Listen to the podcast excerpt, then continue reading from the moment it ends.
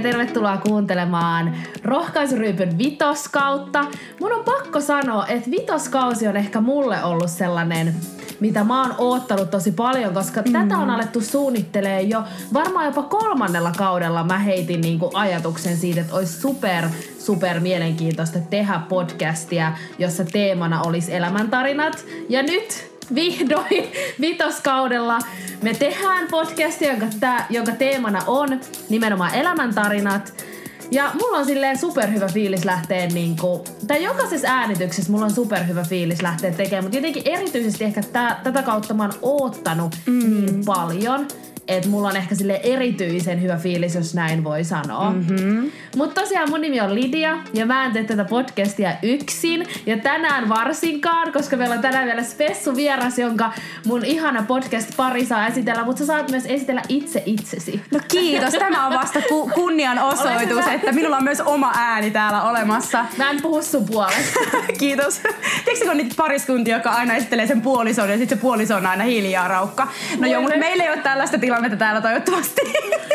Mä oon siis Ina ja Rohkaisuryypyn toinen Aisa-pareista. Ää, tota, kiva taas äänitellä täällä Helsingistä tänään. Puksutin Tampereelta junalla tänne.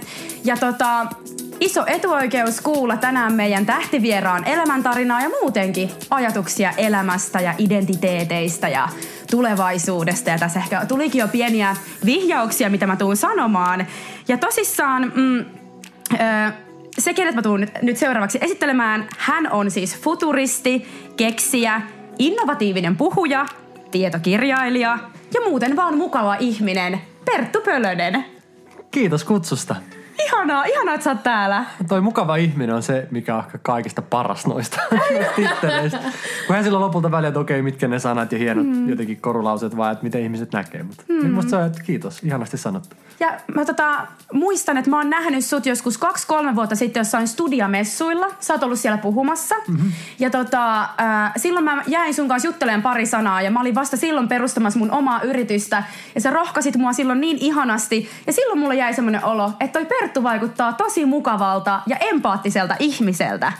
Ihanaa. Joo. Kiitos. Siis mä jotenkin ajattelen, että eihän niin kuin, mm. kukaan voi antaa eteenpäin mitään muuta kuin sellaista, mitä se on itse saanut jostain muuta. Mm. Että jos on ihana kuulla, että mä sain jotenkin rohkaistua sua, mutta toisaalta muakin on rohkaistua. Että ehkä mm. se on se jotenkin, että annetaan eteenpäin hyvää. Just näin. Mutta se on ollut, pakko kommentoida tuohon, että se on ollut myös silleen meidän podcastin mm. perusta. Että meistä tuntuu, että me ollaan saatu tai mä oon käyttänyt monesti meidän podcastin vertauskuvaa niin kuin siitä, että musta tuntuu, että mun malja alkoi olla ylitsevuotavainen silloin, kun me alettiin tekemään mm. podcastia. Että musta tuntuu, että mua oli rohkaistu, inspiroitu Kyllä. ihan sikana silleen vuosien aikana. Että se että tuntui että nyt haluaa päästä myös tekemään sitä niin kuin monelle muulle ihmiselle. Mm. Ei pantata ja pitää sisällä, vaan antaa se reilusti eteenpäin. Niin. niin.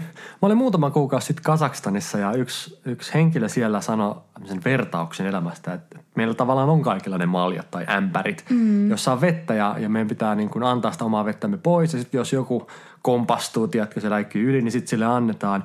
Mm. Mutta sitten jos joku ottaa sulta koko ajan vettä, niin sehän ei ole hyvä juttu. Mm. Mutta jos sus tulee niin kuin suojelevainen tai katkera, että sä et anna sun vettäsi pois. Mm-hmm. Sä et tavallaan, sä pidät huolta, että ei nyt sun oma, että sä alat niin kuin varjelemaan sitä. Mm. Niin mitä vedelle tapahtuu, kun se pitkään seisoo paikallaan? Mm. Se väljähtää. Kyllä. Ja tämä on se juttu, että tavallaan, jotta me ei väljähdettäisi, niin annetaan eteenpäin sitä omaamme.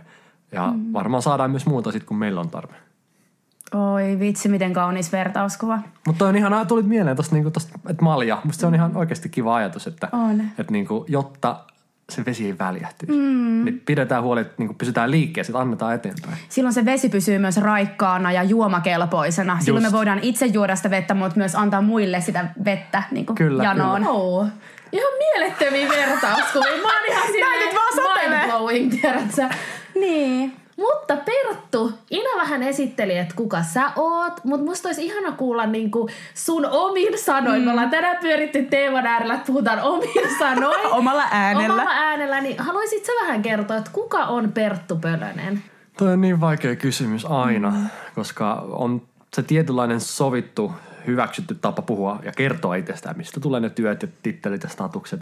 Mutta kun lopulta ne ei ole kuitenkaan tärkeitä eikä kiinnostavia – ja niin kuin mä tuossa sanoin, että en, en mäkään niin kuin mietisi, että kuinka moni mut tuntee tai kuinka paljon jotenkin on jotain mm. keikkaa tai töitä tai vaan, että miten ihmiset mut näkee. Musta se on mm. niin kuin, jos kaikki tuntee sut, mutta kaikki vaan silleen, että toi mitä toi tekee, ehkä hyvä juttu, niin niin se niin kuin, että ehkä se on lopulta kuitenkin se, niin kuin se että, että päivän päätteeksi niin mikä on tärkeää, että minkälainen ihminen sä haluat olla. Mutta se semmoinen normaali vastaus on, että mä oon yrittäjä ja käytännössä mä annan puheita ja siis luennoin tulevaisuudesta ja teknologiasta ja työnteosta ja, ja tota, on kirjoittanut pari kirjaa. Toinen on tulevaisuuden taidoista, toinen identiteetistä ja on perustanut muutamia firmoja myös aikaisemmin, että, mm. että on ollut Myanmarissa töissä Kaakkois-Aasiassa. Tehtiin sinne semmoinen uh, projekti, missä viedään niin kuin opetussovelluksia lisätys- ja virtuaalitodellisuudessa niin kuin kehittyviin maihin. Mm-hmm. Ja sitten on ollut piilauksessa opiskelemassa NASAn tutkimuskeskuksessa näitä niin kuin tulevaisuusasioita. Ja tota, mun ihan ensimmäinen keksintö oli sävelkello, semmoinen keksintö, millä opetetaan lapsille musiikin teoriaa. Ja se oli semmoinen, mistä kaikki vähän niin kuin lähti liikkeelle, että mä olin, mä olin tota, jotenkin ihan – ihan, mä en koskaan ajatellut, että musta tulisi mikään tämmöinen mm. yrittäjä. Mulla ei millään tavalla se ei ollut jotenkin realistinen vaihtoehto. En mä edes tiennyt, mitä se on. Um, mutta sen sävelkellon myötä niin mä vähän niin löysin uusia puolia itsestäni. Mä oon sydämeltäni muusikko. Mä oon opiskellut säveltämistä, mulla on ollut aina musiikki tärkeää. Mm. Mutta maailma ja elämä on vienyt mitä kummallisempiin paikkoihin ja nyt musta tuntuu vähän siltä, että okei mä oon sillisaletti, mä teen monia juttuja, mulla on hirveästi kiinnostuksen kohteita, mutta en mä ajattele, että se rönsyily on huonokaan juttu. Mm. Niin. Tavallaan ei pidä myöskään pyydellä anteeksi, että no en mä sit ole mitään. Vaan no mä teen mm. monia juttuja, mä tykkään tehdä monia juttuja ja mä oon ollut onnekas, että mä oon päässyt tekemään monia juttuja. Niinpä. Pakko sanoa, että, että jos mulla olisi ollut tää sun kelloidea niin mun elämässä silloin, kun olen opiskellut pianonsoittoja ja käynyt soittotuntien teoriatunnel, niin mm. niin olisin varmaan jatkanut niitä. Nehän syssäs nimenomaan siihen, koska mä en jaksanut enää niitä teoriatunteja. Niinpä. Pianonsoitto oli ihan fine, mutta ne teoriatunnit oli niin tylsää kuraa, niin olisin tarvinnut tätä silloin 10-15 vuotta sitten. Niin, no siis sen takia mä sen kehitin niin itselleni alun perin, koska mä, mä oon ihan silleen, teoria en mä jaksa, se on vaikea. Mun on pakko tavallaan osaa sitä, mutta pitääkö se olla näin hankalaa ja, ja eihän mulla ollut niinku tavoitteena, että nyt mä teen uuden keksinnön. Mm. Vaan se oli vaan silleen, että no miten mä voisin tätä niinku itselleni selittää. Ja musta se on oikeastaan aika hyvä ohje vähän kaikkea, että jos on niinku henkilökohtainen joku haaste tai ongelma, mm. niin se on yksi paras tapa niinku lähteä tekemään jotain, koska sä haluat tehdä jotain asian eteen. Niin ja tosta tulee mieleen, että se on niinku ongelman ratkaisua, että sä niinku pyrit ratkaisemaan jonkun ongelman mm. ja silloin se idea on niinku, että et sä ole vaan yhtenä aamuna niinku herännyt ja päättänyt, että nyt musta tulee keksiä futuristia ja kaikkia näitä, vaan varmasti se on tullut sen elämän tyylin ja kaiken sen niinku myötä. Minkä ikäinen sä siis olit, kun sä keksit sen sävelkellon? Mä olin 15, mä olin just täyttämässä 16. Um, et mä näin, että se oli hyvä aikaikkuna, koska mä olin just sopivan um, naivi. Tai mm. siis epärealistinen siinä mielessä, että jos joku, jos, mä, jos joku nyt olisi silleen, että hei Perttu, että läppä keksii niin keino opettaa musiikkia tai teoriaa uusiksi tai keksi uudenlainen tapa selittää musateoria, niin tuntuisi niin kuin oudolta, että, että miksi? Tai että miten, niin. että niin kuin vuosisatoja meillä on ollut tapa puhua musiikista ja jotenkin että tavallaan tietäisi liikaa, että ei niinku kuvittele, että ei se ole mahdollista. Eli voisiko siinä tulla ajattelemisen esteitä? Ajatteleeko sille, että se naivius saattaa olla myös niinku hyvä asia niinku tämmöisessä ideoinnissa? Siis just, että tavallaan kun kukaan ei ollut lannistanut mua vielä, eikä kukaan ollut sanonut, että ei muuten pysty, ei muuten ole mahdollista, Totta. ei muuten. Niin sit mä olin just sopivan niinku sopivassa iässä, että mä osasin vähän niin kuin jo haastaa ja kyseenalaistaa tai jollain tavalla ajatella abstraktisti, mutta mä olin vielä niin sopivan naivi, että mä niin kuin lähdin tekemään. Joo, että tavallaan, joo, että mä niin kuin uskoin siihen, että mä pystyn tekemään jotain ja se, se ei ollut vielä semmoinen, että, että niin kuin kylmää vettä kasvoille. Mm. Niin musta se on, sitä niin kuin toivoisi, että pystyisi vieläkin pitämään, että ettei niin kuin heti mieti, että mitä tästä tulee. Tuleeko tässä nyt kehuja, meneekö tämä nyt hyvin vai huonosti, vaan no mä, mä lähden niin kuin vaan tekemään, katsotaan. Kyllä. Ja silloin 15 niin ei, ei mulla ollut niin kuin suunnitelmaa, että tästä tulee mikään tuote tai mm. yritys, vaan katsotaan mihin tämä menee. Ja sitten mä lähdin vaan niinku miettimään, että no, jos sävelet on normaalisti niinku vasemmalta oikealle alhaalta ylös, meillä on nuottiviivasta. Se on niinku jono, missä ne pallurat on. Mm. Niin miksi on jono? Ihan tää oli niin yksinkertainen juttu, että no voisiko se olla spiraali, voisiko se olla aalto, voisiko se olla kello, sitten wow, mm. ympyrä. Sitten mä taisin, että hei, ympyrään kelloahan sen saisi tosi kivasti ja sitten sit tuli se visuaalinen muoto. Sitten niin kuin lähti siitä, mm. mutta se oli ihan yksinkertainen kysymys, että voisiko se olla eri tavalla. Mm. Ja sitten sen sijaan, että jättää sen siihen, että no kai se nyt näin vaan on. Niin jatkaakin, että no jos se olisi eri tavalla, niin miten se olisi? Ja sitten niinhän se lähtee. liittyykö nämä sun mielestä niihin tulevaisuustaitoihin? Mitä sä ajattelet, että mitkä on, tai niinku, mikä olisi sun semmoinen rohkaisun sana nuorille aikuisille, nuorille ihmisille, jotka miettii tässä suoritusyhteiskunnan ajassa, joka on välillä niin, kuin niin raskas, on jotenkin raskas hengittää, kun pitäisi olla kaikkea. Ja kun sä puhut noista titteleistä ja muista ja toisaalta mikä oli sulle ehkä tärkein titteli oli se, että mä sanoin, että sä oot mukava ihminen, niin mitä sä ajattelet, että mitkä on niitä tärkeimpiä taitoja, kun katsotaan tulevaisuuteen tai vaikka nykyhetkeen? Mm. On tosi paljon sellaista, mitä niin kuin olisi hyvä osaa. Ja tässä tavallaan en halua niin kuin lisätä sitä taakkaa, että hei muuten, jos et tätä vielä osaa, niin tämäkin sun pitäisi. Mm. Se, se niin kuin stressin luominen, ei, ei sitä. Mm. Mutta ehkä enemmän tämmöisiä taitoja, mitkä niin kuin auttaa aina, siis läpi, läpi elämän, oli sitten ympäristö mikä hyvänsä. Että mm. ei, ei niinkään nyt, että mandariini, Kiina ja C plus koodikieliä, vaan enemmän itsensä kuuntelu mm. ja, ja tota, pitkäjänteisyys tai, tai kommunikaatio, siis vuorovaikutus. Et, et niin kuin asioita, mitkä, mihin satsaaminen niin ei mene hukkaa. Mm. Niin kyllä mä sanoisin, että jos me enemmän pysähdyttäisiin miettimään vaikka just niin kuin reflektiota, että mm. mitä se tarkoittaa, miksi se on tärkeää – niin siitä on hirveästi hyötyä meille. Et en, jotenkin, ne on vaan semmoisia taitoja, mitä on niin kuin vaikeampi jotenkin paketoida. Siis mm. ei, ei ole silleen, että ota sivu 13 ja tehtävät 26 ja 27, vaan se on enemmän sellaista niin kuin itsekseen tehtävää tutkiskelua, kun miettii, että, että onko mä pitkäjänteinen vai ei. Niin. Ja, ja voisinko mä olla mun vuorovaikutuksessa vähän parempi tai onko reflektio, niin kuin, onko se tärkeää mulle vai ei, tai miksi se ei ole tärkeää. Mm. Niin jotenkin tämä on vähän semmoista, että se vaatii niin kuin viitseliäisyyttä, ponnistelua. Se ei ole silleen, että niin kuin kolmelta nähdään, vaan se, se niin kuin vaatii pientä semmoista niin kuin ryhtymistä, semmoista, että ei tätä kukaan tee sun puolesta, vaan tämä on niin kuin sua itseäsi varten. Ja jos sä et tee tätä, niin No yle, elämä yleensä opettaa sitten. Niin, niin sitten jollain et, tavalla niin, kuitenkin, Mutta jotenkin, että et, niinku, ei, ei kaikkea pidä tehdä niinku koska on velvoite tai on mm. niin kuin tutkinto, mikä pitää suorittaa tai on niin kuin asia, mistä mm. niin kuin saa jonkun tietyn jotenkin hyväksynnän. Ehkä asioita voi tehdä myös ihan vaan niin kuin, koska ne on kivoja, ne on hauskoja, ne on, ne on itselle hyödyllisiä.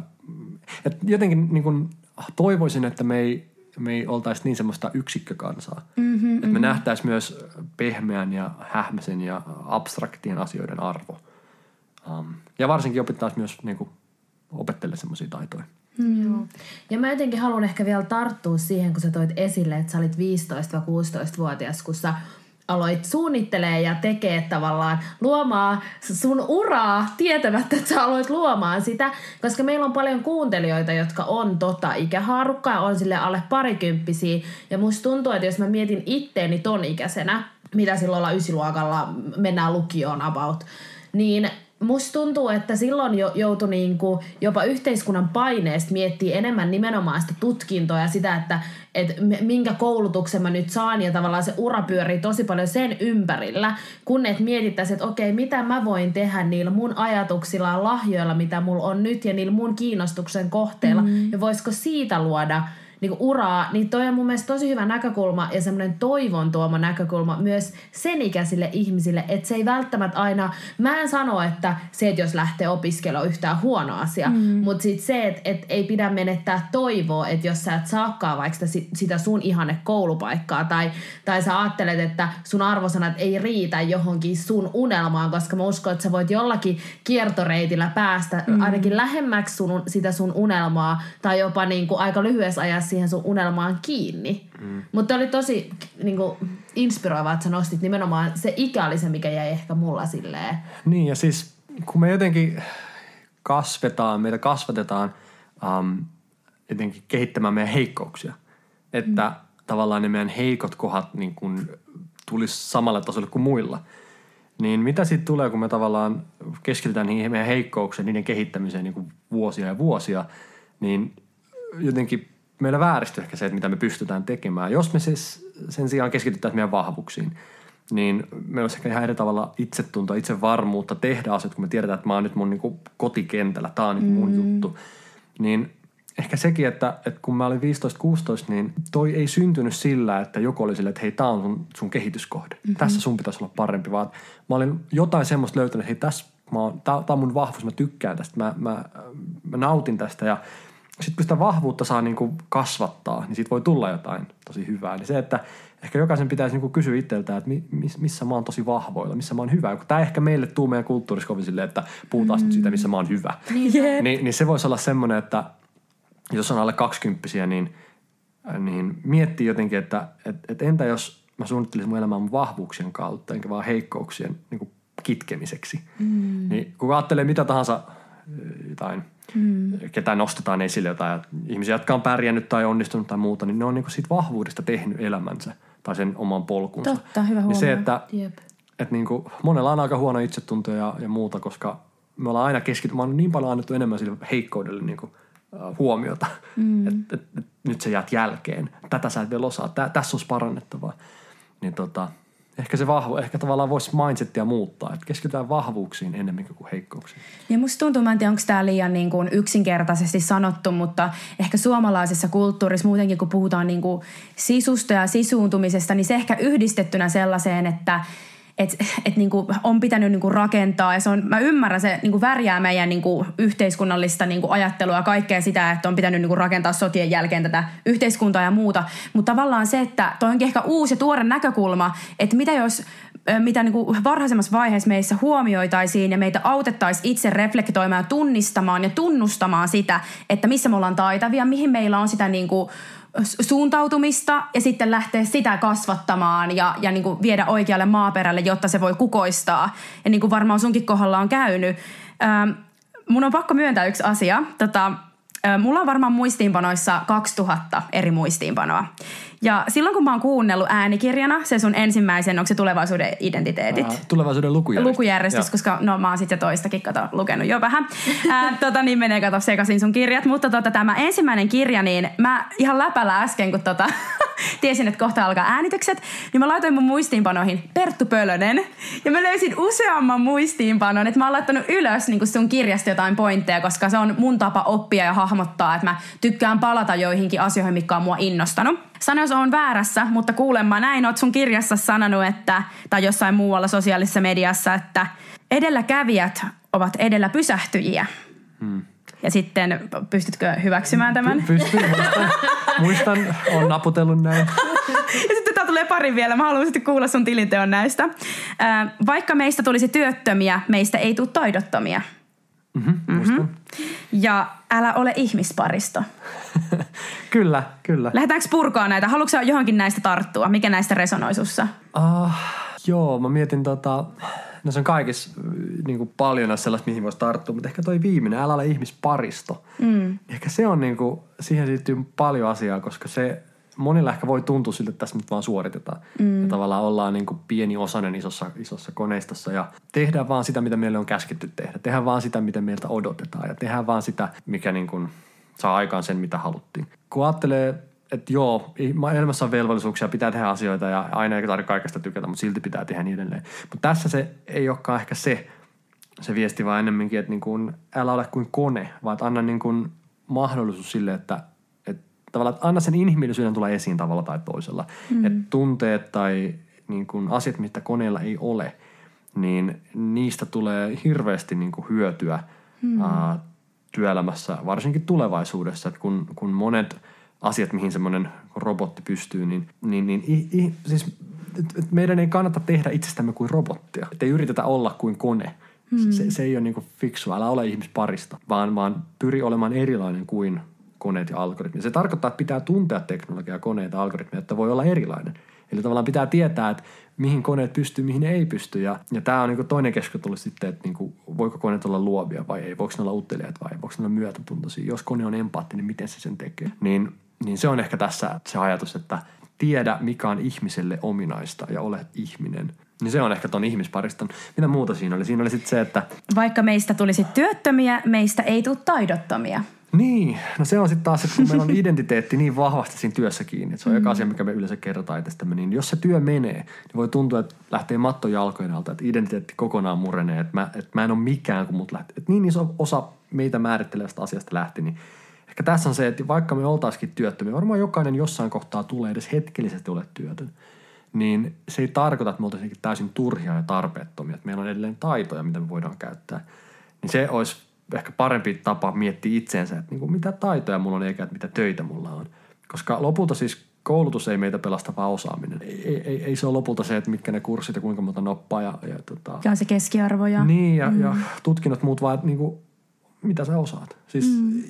si, sehän lopulta sitten määrittelee, että pystyykö sä tekemään ton, osaako sä tehdä tämän, voiko sä hankkia ton taidon, pystyykö sä tekemään ton huomenna. Ja se on se lopulta, että niin kuin keskitytään ei siihen, että millä sanoilla ja titteleillä ja hienoilla, millä me itse me kuvataan, vaan että, että mieluummin niin kuin, mitä mä pystyn antaa, mitä, mitä osaamista mulla on. Ja mulla tulee tosta tosi vahvasti mieleen se, että miten tärkeä taito on vaan myös tunnistaa itsestään ne sun omat taidot, ne sun omat lahjat, koska helposti mä koen tämmöisessä suorituskeskeisessä yhteiskunnassa, missä mekin elämme, että et sä saatat jopa katsoa siitä sun tutkinnon perusteella. Mm. Tai sen sun niin, kuin niin sanotusti historian perusteella, että missä sä oot hyvä, missä ehkä muut ihmiset on nähnyt sun olevan hyvä, mutta sä et välttämättä oikeasti itse tykkää niistä jutuista. Mä muistan, mulla on hyvä elävä esimerkki siitä, että silloin kun mä olin peruskoulussa, niin mä olin, siis tätä ei välttämättä uskois, mutta mä olin mm. hyvä fysiikassa.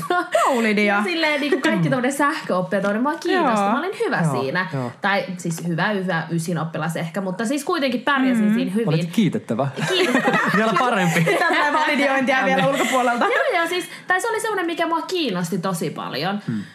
Tai, tai en mä tiedä kiinnostiko. Musta tuntuu, että se oli vain sitä, kun kaikki sanosi mulle, että mä oon tosi hyvä, niin mä aloin kiinnostua siitä. Se ruokki varmaan niin, lisää. Mutta todellisuudessa muahan ei kiinnostanut se yhtään. Mä oon silleen, että mä en ikinä haluaisi niinku tehdä töitä niinku tulevaisuudessa sen parissa.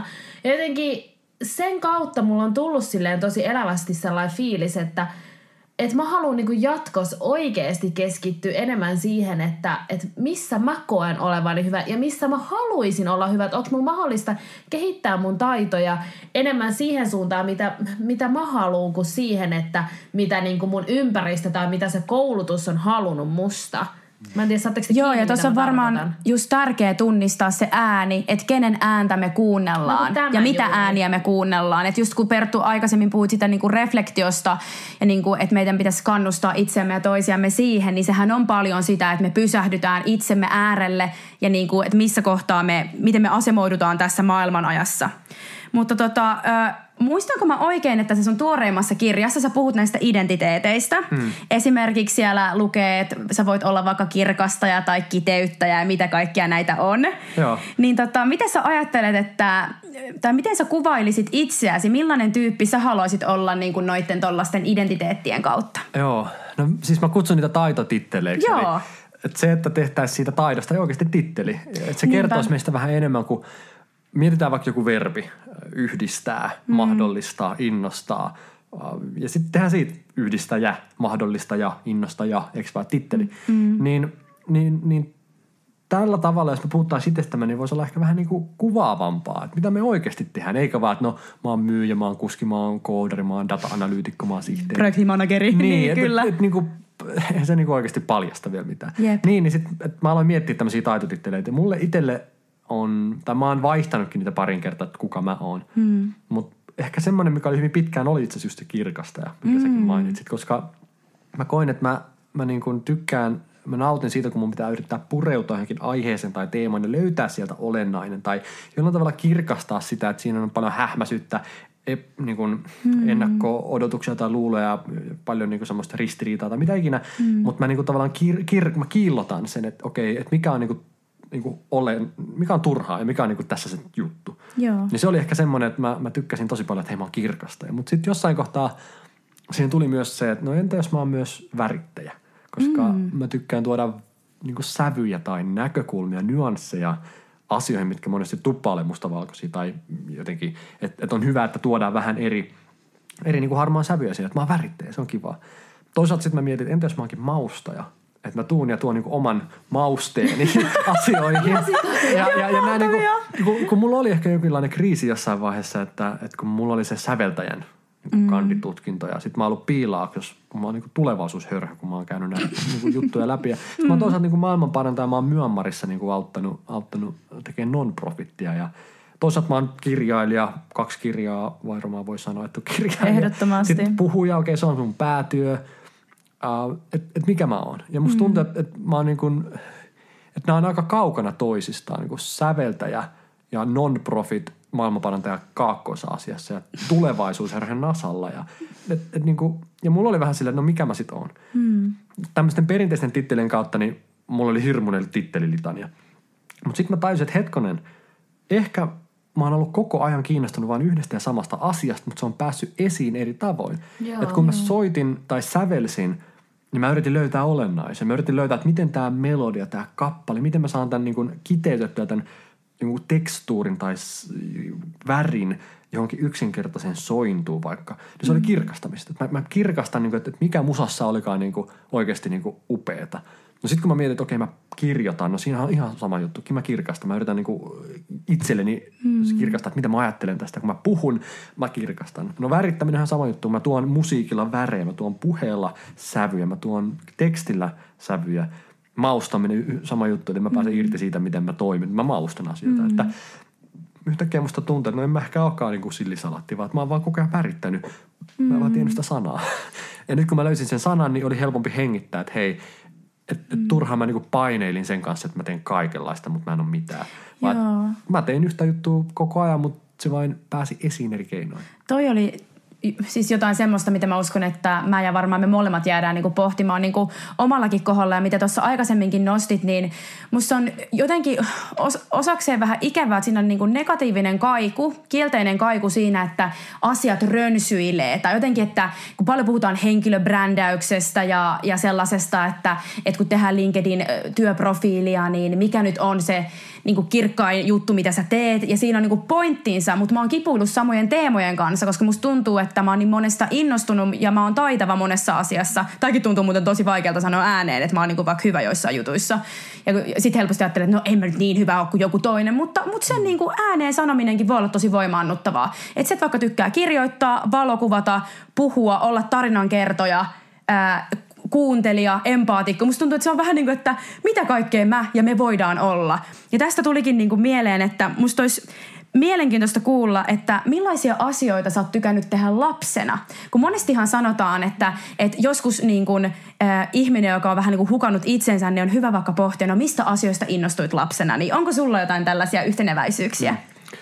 Mä olin lapsena sellainen, että mä halusin harrastaa kaikkea. Siis mennä joka ikiseen mahdolliseen kerhoon ja ryhmään. Ja, siis, ja se tuli niinku täysin musta sisältä. Joo. ei ollut silleen, että tiedätkö, että nyt mut patistetaan kaikkea, vaan mä olin suurin piirtein loukkaantunut vanhemmille, kun ne ei ole kaikkien muiden harrastusten lisäksi Niin. vieneet mua myös tuonne, tuonne ja tuonne. Et mä olin jotenkin, mä, mä niin sain olla oma itteni, kun mä sain toteuttaa ilmasta itseäni. Ja se oli niin kuin, se oli mulle jotenkin luontevaa, että mä menen suoraan sieltä sellottunnilta jalkapallotreeneihin. Mm. Ja sitten mä vaihan kengät, mä menen säpään ja sen jälkeen mä opiskelen vähän teoriaa. Jotenkin, että nämä ei ole semmoisia erillisiä asioita, mm. vaan tämä on niinku mua.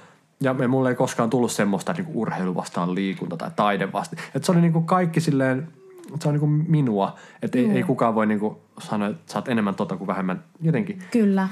Niin mä olin sellainen, että mä tykkäsin tehdä tosi paljon ja varmaan se on, mä en tiedä mistä se tulee tai miten se on niinku, mutta et, on mä ollut niinku touhukas. Mm. Siis et, en mä ehkä osannut sit olla hirveästi paikoillaan. Toi hyvä termi, toi touhukas, koska se on nimenomaan sisältää, että niin kuin, sä oot halunnut suunnata eri asioihin ja tekemiseen. Ja sulla on ollut selkeä sisäsyntyinen innostus, eli sä oot ollut sarjainnostuja. Vaikka. joo. Esimerkiksi. joo, joo. Lisää titteleitä. Mutta siis äh, on niinku vaikea sanoa, kun mm. silloin kun pienenä tekee asioita, niin sitä ei niinku mieti, mm. että nyt mitä muut ajattelee, jos mä menen tuohon harrastukseen, siis oikein pienenä. Et se, se ei vielä ole tullut siinä kohtaa, että sitä vaan niinku, että hei mua kiinnostaa tämä. Mm. Tai tämä olisi hauskaa, tai täällä on kivoja kavereita, tai tuolla mä viihdyn. Ja sitä alkaa vähän niinku luomaan itselleen sitä narratiivia vasta myöhemmin. Totta. Ja sitten vanhempana alkaa niinku, jotenkin antaa asioille nimiä, että mä oon tällainen tai mä olin tällainen. Ja kaikki se tapahtuu muistojen perusteella ja mä niinku jotenkin en tiedä, että, että pitää olla varovainen siinä, että kun alkaa niinku jotenkin suun määrittelee, että, että millainen minä olin, niin mm. että niinku, eihän mä silloin niinku teon hetkellä niinku tavoitellut tai että jotenkin, saatteko te kiinni niinku se, Saan, että joo. et, et niinku, monesti nuo niinku sanat ja tittelit, niin nehän niinku idealisoi jotain. Et mm. Jos ihminen on vaan ihminen, mutta sitten kun sanotaan, että se onkin johtaja, niin mm. sitten kun saadaan kutsua itseämme joksikin, niin sitten se jotenkin enemmän.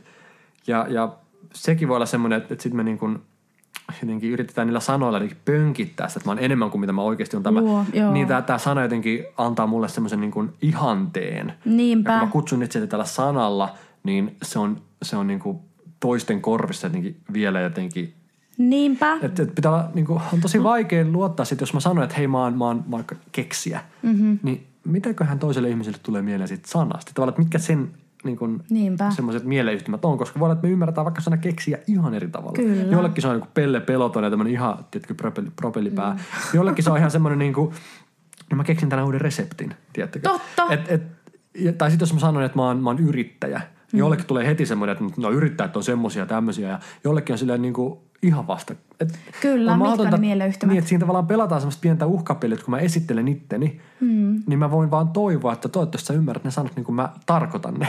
Jep. Niinpä. Koska muuten voi tulla, että hei, ja sen takia se on varmaan vaikea puhua ja kertoa itsestä, että kuka sä oot. Mm. Se on niin kuin, apua, nyt mä niin kuin itse vähän niin kuin astun tässä miinaan, että mä kerron muille Kyllä. ja ne ei ymmärrä. Ja, Jotenkin, ja me ei haluta tulla ihmisinä monestikaan väärin ymmärretyiksi. Ja sitten jos tulee se, että me ei voida ottaa myöskään vastuuta tai kontrollia, miten toinen ihminen jossain vaikka nopeassa dialogissa ö, sisäistää vaikka sanan yrittäjä tai keksiä tai futuristi, mm. niin silloin me voidaan vaan niinku luottaa siihen prosessiin. Ja, sitä, ja toihan on nimenomaan niinku vuorovaikutuksen ydin. Eli me luodaan prosessin omaisesti sitä todellisuutta. Ja jokainen ihminen tulee omien ajatuksien, mielikuvituksen, menneisyyden ja sen, sen hetkisen niin kuin, ajattelun kanssa siihen. Ja, ja se on semmoinen kontrolloimaton. Jep. Et mehän yritetään sitä kuitenkin jotenkin käsitteellistää ja, ja luoda sitä semmoista turvaa ja Ja näin. se on jännä nähdä, miten nyt varsinkin kun on tehnyt näitä podcasteja, mm. nytkin meillä on ollut aika monta vierasta, jos katsoo niin koko skaalaa, niin vaikein asia melkein ihmisille, kun ne tulee jaksolle, ei ole puhua siitä aiheesta, miksi me ollaan pyydetty ne, vaan just se itsensä esitteleminen. Mm. Ja monen kanssa me ollaan käyty vielä semmoista niinku keskustelua ennen kuin me laitetaan rekki päälle, että no miten he haluaa esitellä itseensä ja mit, niinku, et mitkä on sellaisia asioita, mitä kuulijoita kiinnostaa. Ne on oikeasti semmoisia asioita, missä kaikki mun tutkimuksen mukaan mm. kaikki kamppailee siinä, että miten mä haluan esitellä itteni. Ja kyllä mä niinku itekin mietin aina, kun mä menen johonkin paikkaan, on silleen, hei, että kuka sä oot.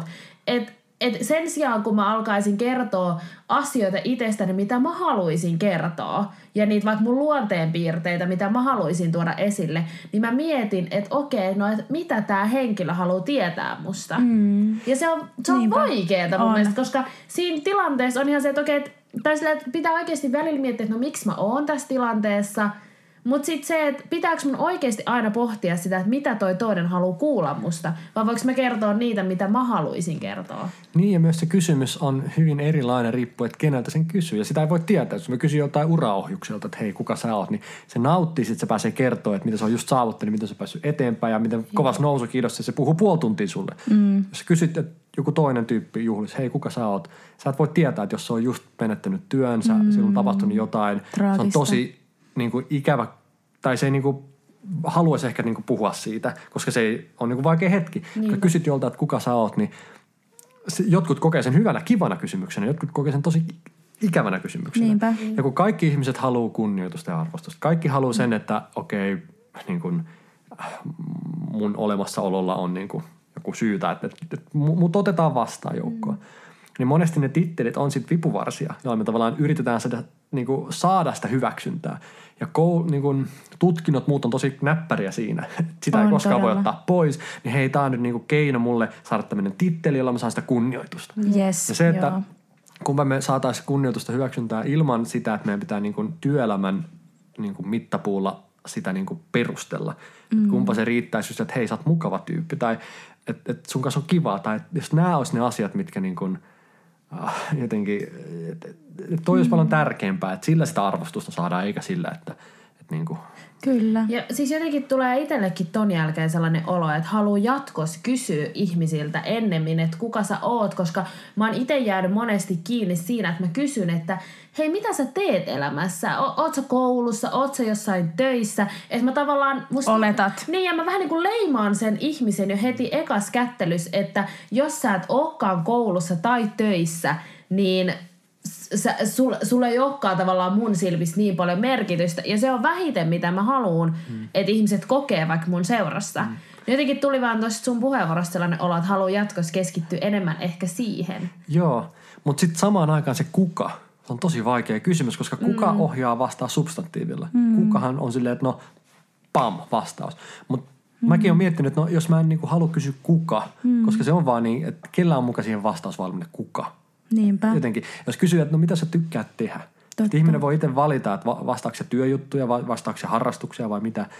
Sama juttu, että ei kysy, että mistä sä oot kotosin. Mm. Koska kukaan ei voi päättää sitä, että mistä sä oot Kaikki on jonnekin synnyt. Sä et voi sille mitään. Jos kysyt, hei missä sä oot niin paikallinen, missä sä koet olevas kotona. Mm. Se ihminen voi valita, että haluatko mä sanoa minkä. Mutta jotenkin mäkin huomaan, että mä mieluummin siirryn kysymyksistä, mihin tavallaan ei voi vaikuttaa Niinpä. kuka, mistä, siihen, että mitä sä tykkäät tehdä, missä sä koet olevas kotona.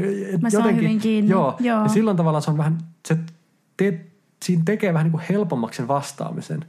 Niin, niin kuin auttaa vähän sitä toista, niin kuin, tulee puoleen tiehen vastaan, ettei se ole niin silleen, että kuka sä oot, mistä sä oot kotosi. Mm. Ja sitten sä että okei, nyt mulla on ajatus, että minkälainen sä oot. Ja sehän ei ole tietenkään. Ihmisessä kiinnostavinta ei ole se, että mikä se on. Mm. ei, ei, se ryhmä tai ei se kategoria tai me luodaan niitä niin kuin automaattisesti, mutta ei vaan, että, että anna sen itse kertoa. Niinpä, kertoa se oma niin. tarina niin. sillä tavalla. Tässä puhutaan nyt, palataan siihen oman äänen niin kuin, kuulumiseen. Ja mä oon myös yrittänyt ottaa käyttöön erilaisissa tilaisuuksissa, just kun on korkeakouluopiskelija ja näin, niin yritän viimeiseen asti välttää sitä kysymystä, että olettaisin, että toinen opiskelee tai on töissä. Että sit just, että mitä sä tykkäät tehdä vaikka arkena tai hmm. vapaa-ajalla tai... Joo, ja no siis, ehkä vähän turvallisemman tuntuisia kysymyksiä. Joo, ja, ja niin kuin tilastoista tarinoihin. Mm. Mitä se tarkoittaa? Tilastot on asioita, mitkä voi laittaa Exceliin tähänkin. Mm. Eikö vaan ylös, että, että minkä ikäinen sä oot, mistä sä oot kotoisin, mistä... Statistiikkaa vaan Niin, statistiikkaa ylös. just, tavallaan missä sä kävit sun koulut, mikä sun tutkinto on, näin, niin poispäin. Uh, ne on tilastoja. Mm. Tarinot on sitten taas, että hei, minkälaiset minkälaiset vanhemmat sulla on tai oli, mm, tai niinpä. minkälainen lapsuus, mikä sun unelma-ammatti oli pienen, tai kerro mulle sun ensimmäisestä opettajasta, tai oli joku muu vanhempi, oli sul, suhun iso vaikutus. Mm. Silloin tavallaan se kysyy niinku tarinaa. No sit mä kerron, että no mun unelma-ammatti pienen oli tämmöinen, ja sit niin. mä oon niin. tämmöisestä kylästä, ja, ja mulla oli tämmöisiä toiveita tai huolia pienenä, ja mitä ikinä.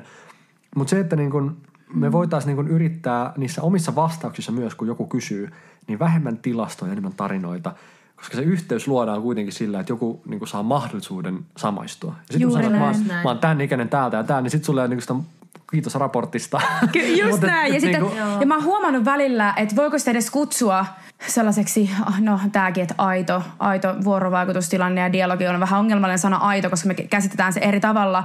Mutta joskus näkee tilanteita, että ihmiset vaan keskenään vetää niin kuin oman monologinsa, jossa tuo nämä kaikki omat ö, työkertomukset ja miten on onnistunut siinä ja tuossa asiassa. Ja sitten toinen kertoo omansa ja siellä ei tule minkään näköistä niin kuin siinä keskustelun aikana vaikka kysymyksiä tai jatkokysymyksiä tai niin kuin, ei, ei, ei niin kuin näytetä vaikka aktiivista kuuntelemista sillä, että poimii toisen tarinasta. Hei, mutta mitä sä tarkoitit tällä, kun sä sanoit näin, että et, et, niin kuin, ja sitten okei, okay, että et, et toikin on niin kuin, mihinkä yritän itse kiinnittää toki opiskelen viestintää ja vuorovaikutusta nämä asiat muutenkin kiinnostaa, mutta liittyy varmasti niin kuin niihin taitoihin, mitä säkin niin kuin Perttu aikaisemmin nostit tuolla. Ja tossa tulee sellainen fiilis, että sit jos se menee tohon, että toinen kertoo aika hirveän litanian omista jutuista ja sitten seuraava kertoo omista, mulla tulee sellainen aloittaa niin enemmän haastattelu, tiedätkö, kuin keskustelu. Mm-hmm, mm-hmm. Ja se on taas silleen, että en mä halua olla mun ystävien kanssa pöydän ääressä ja me haastatellaan, haastatellaan toinen toisiamme vaan, että me ollaan oikeasti dialogissa ja vuorovaikutuksessa toistemme kanssa. Mm. Mä tiedän, että saatteko se kiinni, mitä mä tarkoitan. E- mutta... Eikä tutustuminen ole niinku kilpailu, vaan niin. keskustelu. Niin. Siis että siinä niinku ei oteta mittaa toisistaan, vaan niin kuin halutaan tietää lisää. Havainnointia, Joo, ja läsnäolemista. Siis, ja, ja tämä ei tarkoita, että olisi niin väärin puhua aina työstä, niin. koska on, sekin on kiinnostavaa se on iso osa meidän hyvän aika elämää. Kyllä, se kyllä. ei ole niin semmoinen, että tämä on nyt niin bännätty tämä aihe, vaan mm. kyllä työstä saa yhtä lailla. Joku voi hyvin puhua siitä paljon ja se on, muakin kiinnostaa paljon. Niin kuin, että ei, ei tavallaan pidä ajatella, että on niin hyväksytty ja hylätty ja, mm. tai siis niin kuin oikeita ja vääriä. Että ei ole mustavalkoinen niin, vaan asia. enemmän mm. niin kuin vähän niin kuin on sitä kontekstia siitä tilanteesta, niin voi ottaa, niin kuin, että, että, että kumpikohan tässä on sopivampaa, tai kummastakohan toi mieluummin puhuu siitä sen työstä vai vapaa-ajasta. Vai Juuri mistä. näin. Eli, eli ei niin kuin, tämä on nyt sitä värittämistä, eikö vaan? Mm, Eikö se ole? Kyllä, niinku, kyllä. Ja. Ei ole joko tai, vaan sekä että. Tota, mikä on ollut Perttu, niin kun nyt sanoitkin, että tämä työaihe ei ole bännätty, meillä on lupa puhua tästä, niin tota, mikä on ollut sulle merkityksellisen hetki sun uralla? Sulle itselle merkityksellisin hetki? Niitä on tullut paljon. Siis aina, tai jotenkin aina kun on ollut jotain yllättävää tai sellaista, niin kuin, että ollaan jonkun uuden äärellä, niin se on ollut hyvin merkityksellinen, koska se on niin kuin avannut jotain, mutta se on niin kuin jättänyt hyvin paljon auki. Siis abstraktia. Mitä mä tarkoitan, että on tullut joku, hmm. joku etappi. Mm-hmm. Et, et se ihan eka kerta, kun sävelkellon kanssa niin lähdin liikkeelle, niin kun tuli se ensimmäinen voitto, että hei se huomattiin tai että hei tästä voi tulla jotain, kun mut eka kertaa otettiin niin kuin vakavasti, että ei ole silleen, että hei sä oot lapsi, sua pitää kasvattaa, vaan sulla voi olla jotain annettavaa, että hei mä, mä, mä oon 16, mutta mua kohdellaan niin kuin Mm. Et, se oli varmasti imartelevaa, tuntui varmaan tosi hyvältä. Se, se oli, niin koska aina, ennen, aina sitä ennen niin mm. jotenkin mä olin se, jolle kerrottiin asioita. Joo. Ja nyt kun mulla olikin hei keksintö, mulla oli idea, se oli mm. uusi, se oli patentoitu, uh. niin kas kummaa, nyt niin kun muiden pitikin kuunnella, että mitä mulla on sanottavaa. Kyllä. Tavallaan, että mulla oli jotain annettavaa ja muut otettiin siinä mielessä vakavasti. Ja se oli hyvin rohkaisevat, kun sai niin huomata, että hei, että – että mä pystyn itsekin johonkin, enkä mä aina vaan niin muiden armoilla ja muiden ehdoilla. Niin se oli semmoinen, että, että tosi tosi merkityksellinen, että mä usko, aloin uskomaan itteeni. Ja wow. se, se on, jokainen, jokaiselle pitäisi saada se kokemus, että mm. ne niin kuin on pystynyt luomaan jotain. Kyllä. Ja ne on uskaltanut tehdä jotain, koska tässä on toinen kanssa tosi tärkeä juttu, että kun on vaikka 15-16 V mm. ja luo jotain, vaikka just keksintö tai mm. mikä ikinä se onkaan, niin se on hyvin lähellä identiteettiä. Se, se, se on niinku osa sua, se on niinku, niin. sä, sä kierrot itsesi sen jutun ympärille, mikä mm. tarkoittaa sitä, että jos joku kritisoi sitä, se on hyvin, tuntuu siis tosi pahalta. Se on niinku henkilökohtaisesti. Joku sanoo, että hei toi, toi runo tai toi mm. kappale, toi Joo, keksintö, huhu. niin sitten se tulee niinku ja, ja kun tätä ei vielä ehkä nuorempana, en mä tajunnut, en mä osannut erottaa sitä. Ja sitten se tarkoitti, että jos tuli huonoa palautetta, niin musta, että mä oon surkea. Mä, oon, niin, mä, mä oon yhtä kuin just. tämä. Joo. Mm. Ja sitten kun osasi jossain kohtaa niin kuin erottaa sitä, että, hei, että, että mä tein tämän. Mm. Ja, ja, ja mä en ole se. Joo. Niin, niin sitten osasi niin kuin, vähän niin kuin etäämältä myös kehittää sitä niin kuin hyvällä tavalla. Että se ei ole niin kuin, jotenkin siitä riippuvainen, että, että miten mulla menee. Mm. Niin, niin se oli ehkä niin kuin, oli merkityksellinen hetki tajuta ekaksi se, että, että mä pystyn – että, että mulla voi olla jotain annettavaa muille. Mä pystyn auttamaan mm, ihmisiä. Mm. Ja toinen se, että vaikka näin voinkin tehdä, niin silti jos tämä nyt ei onnistu, niin silti mä en ole surkea. Kyllä. ja, ja, ja sen varaan ehkä on rakentunut paljon, että mulla oli jossain kohtaa ehkä niin liiankin semmoinen optimistinen niin itseensä luottaminen. Mm-hmm. Että mä niin kuin jotenkin ajatellut, että mä voin tehdä mitä vaan. Ja tietenkään sekään ei ole niinku ihan ok. Että se on niinku liiallinen semmoinen usko omiin kykyihin. Mutta toisaalta se on vienyt mut Piilaaksoon ja Myanmariin. Ja, niinku, mutta tärkeää on se, että mm. et kun uskaltaa tehdä jotain semmoista, mihin muut voi kommentoida. Eli sä mm. tavallaan annat sun oman luovuutesi muiden arvioitavaksi, niin se, se vaatii niinku hirveästi semmoista niinku ihailua, että sä uskalsit – niin kuin mennä areenalle Joo. ja olla niin kuin esillä ja sä uskalsit... Olla haavoittuvainen just, myöskin. Haavoittuvainen. Joo, Brené Brown puhuu tästä Joo. tosi paljon. Joo, Joo niin, niin, mä jossain kohtaa mä mietin sitä kanssa, että, että niin kuin, kannattaako kritiikkiä ottaa vastaan semmoisilta tahoilta, joiden luossa et olisi alun perinkään mennyt kysymään palautetta. Juuri näin, juuri näin. Ja, ja, ja tai se, että niin kuin, otan, niin kuin, minkä arvosta on se kritiikki henkilöltä, joka ei itse koskaan ole laittanut itseänsä likoon tai ei tiedä, miltä se tuntuu, kun sä oot tavallaan paljaana muiden arvioitavana. Mm. Niin siinä on ollut myös niin paljon opittavaa, että kun, kun pienen nuoren lähtee tekemään jotain, niin, niin sitten oppii tavallaan jotenkin suhteuttamaan kaiken tämän. Kyllä. Niin ehkä ne on ollut merkityksellisiä hetkiä, kun on niin kuin, oppinut asioita. Mm. Siis mulle jotenkin se, että niin kuin, tajuaa jotain tai niin kuin, havaitsee niin itsestään jotain, niin ne on – ne on, ne on arvokkaita tilanteita kuitenkin. Hmm. On aika ennen ja jälkeen, että okei, nyt mä, nyt mä ymmärsin jotain. Kyllä, mulla olisi yksi kysymys vielä. Mitä Voidaan mä haluaisin... ottaa loppuun vielä tämä, se on joo, yksi kysymys. Joo, ihanaa, koska to, toi, toi herätti paljon ajatuksia, olisi joo. totta kai monta kysymystä. Äh, Mutta jos sä oot, äh, keksit sen sävelkeillä, oliko se 14-15-vuotiaana? 15-16. 15-16-vuotiaana. Ja siitä on niin menty, tultu reilu 10 vuotta. Sä täytät 27 nyt helmikuussa, Joo, yes. Jo. Tota niin, äh, siinä on niin kuin yli kymmenen vuotta aikaa, niin miten sä oot käsitellyt kritiikkiä tai jos on, on onko sulle tullut vaikka kun tavallaan kun sua kuuntelee ja näkee, että sä oot tehnyt mielettömän hienoja asioita, mutta susta huokuu semmoinen niin nöyrä sydän ja se, että sä niin kuin tutkit jatkuvasti ja varmasti myös koet epävarmuutta välillä, niin miten sä oot käsitellyt kritiikkiä tai huonoa palautetta tai muuta, tai onko sitä ylipäätään niin kuin tullut hmm. matkan varrella? No tietenkin, ja sitten jos tekee työtä, missä sä niin kun yrität palvella isoja massoja, mm. siis kirja tai puheet tai muu, niin, niin se on ihan selvää, että et, et, et on mahdollista, että sut ymmärretään väärin. Tai että ihmisellä ei jotain tietoa ja sen pohjalta ne tekee jonkun, ne luulee tietävänsä tai ymmärtävänsä jotain, mitä ne ehkä, niin kuin, ne ei tiedä koko tarinaa. Niin ehkä se on ollut monesti semmoinen, että, on, on niin kuin aiheellista ja aiheetonta kritiikkiä. Mä näen sen näin, että, että on semmoista, mikä niin kuin huomaa selvästi, että nyt puuttuu joku tieto tai nyt niin kuin tehtiin vajavaisella tiedolla tämä niin kuin päätelmä. Joo. Um, Mutta sitten on myös tietenkin aiheellista kritiikkiä. Se, sekin on tosi tärkeä, koska sitä kautta voi niin kuin oppia. Ja se, että joku huomauttaa sussa, että hei, että on muuten nyt vähän opittavaa. Tai että tässä, tietenkin sen voi tehdä monella tavalla. Se voi tehdä näin. täysin silleen lyttä, lytäten. Tai se, se tapa voi, tavallaan, miten joo, sitä antaa sitä palautetta. Et kyllä, mm. mä, niinku, kyllä mä niinku toivon sitä, että, että kun mä teen väärin tai kun mä mokaan tai kun mä uh, teen vähän niinku lepsusti, niin mä toivonkin, että mua korjataan mm. tai mua näpäytetään tai mua muistutetaan siitä. Mutta mä toivon, että se tehdään myös lempeästi. Kyllä. Eli, eli mä niin kuin haluan kehittyä ja oppia, mä, mä haluan mennä eteenpäin, mutta, mutta niin kuin, ottakaa huomioon, että mä niin kuin, tai kuka tahansa siinä onkaan, niin, niin kun on itse joskus uskaltanut tehdä jotain rohkeaa, niin tietää, Kyllä. että mä, mä oon huomannut, että kukaan mua niin kuin, mua niin kuin fiksu, siis ei, ei fiksu, kukaan mua niin kuin, jota mä arvostan enemmän. Siis sanotaan, Niinpä. että semmoinen mua ylempänä oleva, joo, jos näin voi sanoa. kansankielisesti niin, kyllä, joo. Niin kukaan semmoinen koskaan niin kokenut tarvetta lytätä mua.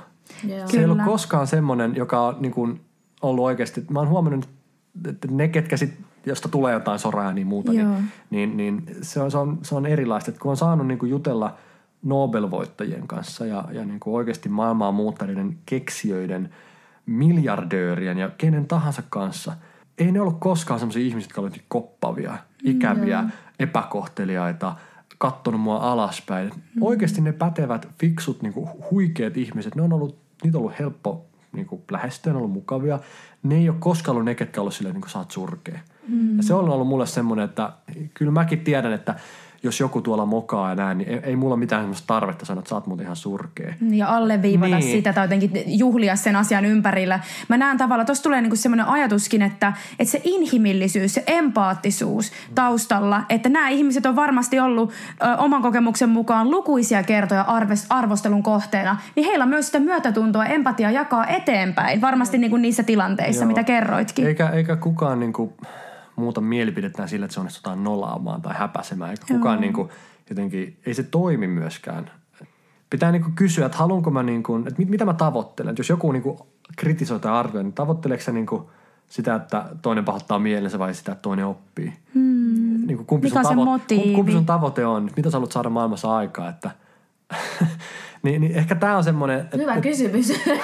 niin, että et nokkela vai lempeä. Mm. Et, et kritiikki on myös tärkeä. Se, niin kuin, mä oon oppinut ja mä oon saanut paljon myös siitä, että se on välillä ihan se on ikävää tajuta, että mm. hei, nyt on muuten niin kuin, opittavaa. Niinpä. Mutta se on, se on osa elämää. Et ei voi ajatella, että kaikki epämukavat hetket, niin niitä ei saisi tulla, vaan kyllä se niin kuin, kritiikki myös kasvattaa. Totta. Mutta sen ei tarvitse olla niin kuin, kohtuuton. Niin. Mm-hmm. Inhimillisyys kaikessa. Niin. Hei, me ollaan käyty ihan hullun mielenkiintoinen keskustelu. Musta välillä vaan niinku, mun on pakko olla rehellinen. Mä oon välillä unohtanut, että me ollaan niinku mun podcast-äänityksissä. Mm. Mä oon niinku ajatellut, että mä kuuntelen keskustelua, koska tää on ollut ihan superkasvattavaa ja mielenkiintoista. Ja ehkä just, niin kuin mä haluan ehkä vielä tähän loppuun tarttua siihen niin kuin noihin identiteettiasioihin. Että jos jotain, niin mä toivon, että tämän podcastin myötä ihmiset vois uudestaan lähteä reflektoimaan omaa identiteettiä, sitä, että kuka minä olen, miten mä haluan esitellä itseni muille ihmisille. Mm. Ja no jotenkin, noin, Noi tuntuu pieniltä asioilta, mutta ne on oikeasti elämää muuttavia. Mm Ja mä haluan oikeasti silleen kiittää Perttu, että sä oot tullut ja sä oot jakanut sun sydäntä. Mä, musta tuntuu, että tästä olisi voinut tehdä siis sen podcast-sarjan. Että olisi käynyt niinku vaan eri aiheita läpi. Voit pistää aiheen muhimaan sinne takarajumaan. Ja hei, mulla on idea, No. jos mä en pahasti keskeyttänyt sua. Pitäisikö No meidän nyt Pertulle heittää tota haaste? Voin, sä voit heittää haasteen. No niin, oletko valmis haasteeseen vielä? En, mutta antaa tulla. vielä parempi. Tota, meillä on yleensä lopussa tää on niin kuin, ää, tapana heittää meidän kuulijoille joku tota, pieni haaste. Ja tietysti rohkaisuryypyn hengessä, niin minkälaiset loppusanat haluat sanoa meidän kuulijoille niin kuin tähän, tähän vuoteen 2022? Ja voidaan miettiä vaikka about niin kuin, No me kuulijoita on varmaan ihan alaikäisistä 60 asti, eli ikä ei ole tässä nyt se juttu, vaan ihan niin kuin ihmiseltä ihmiselle. Mä annan pienen vertauksen tai mm. tarinan, uh, että kun Da Vinciltä, ei kun Michelangelolta. no, Just hyvä. anyway. Molemmat aika isoja nimiä. joo, joo, mutta Kyllä. kun Michelangelo oli siis veistänyt kauniin, hienon patsaan Davidista ja tota, oli marmorin patsas monta metriä korkea. Ja, ja sitten sieltä kysyttiin, että miten sä onnistuit noin upean patsaan veistää Davidista? Miten sä niinku osasit, ton, ton, miten toi tapahtuu? Et miten se niinku löytyi? Michelangelo tämän tarinan mukaan vastasi, että hei, tää oli helppoa. Mä kysyin, miten niin helppoa? No mä poistin kaiken, mikä ei ollut Davidia. Ja lopulta se patsas, se mikä jäi sit marmorimöhkäleistä jäljelle, se oli David. Mä vaan poistin kaiken sen, mikä ei ollut mua. Ja lopulta, ja tämä ajatus, että, että ehkä mekin niin kuin tässä elämän myötä, kun me tehdään asiat, me huomataan, että okei, jotkut asiat oli virheet, okei, tämä ei sopinut mulle tai mä löysin, että, että tämä ei ollutkaan mun juttu. Ja sen sijaan, että olisi silleen, että okei, mä oon vaan epäonnistunut, mä oon vaan niin kuin silleen, että tää, mä en tiedä mikä mun juttu, mä en löydä mun omaa paikkaa, mä en tiedä kuka mä oon. Ehkä se on vaan sitä, että me koko ajan poistetaan niitä palasia, ja kun tarpeeksi on pitkään, niin kuin, tiedättekö, mm. niin kuin, huomannut, että tämä ei, tää ei toiminut, mm. tämä ei ollut mun juttu, niin sitten loput paljastuu, että, että sitten jää jäljelle se, mikä on. Jep. Tavallaan se löytyy sitten sieltä, että, että kun kaikki on kokeillut, niin sitten tietää, että mikä oli se, niin kuin, et ehkä tämä on semmoinen, että, että niin kuin rohkaisuksi, että ehkä elämässä me niin kuin pikkuhiljaa opitaan, että mikä on olennaista, mikä jää jäljelle. Jep. Niin kokeilkaa ja tehkää ja eksperimentoikaa ja olkaa uteliaita ja niin kuin lohkokaa niitä paloja pois. Sitä kautta sitten se, kuka sä oot, niin se löytyy. Mä ihan herkistyin Niin tosta jotenkin, että kun kaikki se ylimääräinen karsitaan, niin toi oli, toi oli tosi kauniisti sanottu Perttu. Kiitos. Kiitos. Ja kiitos sulle, joka oot ollut kuuntelemassa tätä jaksoa. Oot, mä toivon, että sä oot saanut tästä, koska minä ja Ina ollaan saatu tästä tosi paljon. Mm. Hei, ihanaa viikkoa ja me kuullaan seuraavan jakson parissa. Kiitos paljon munkin puolestaan. Kiitti. moi moi! Moi!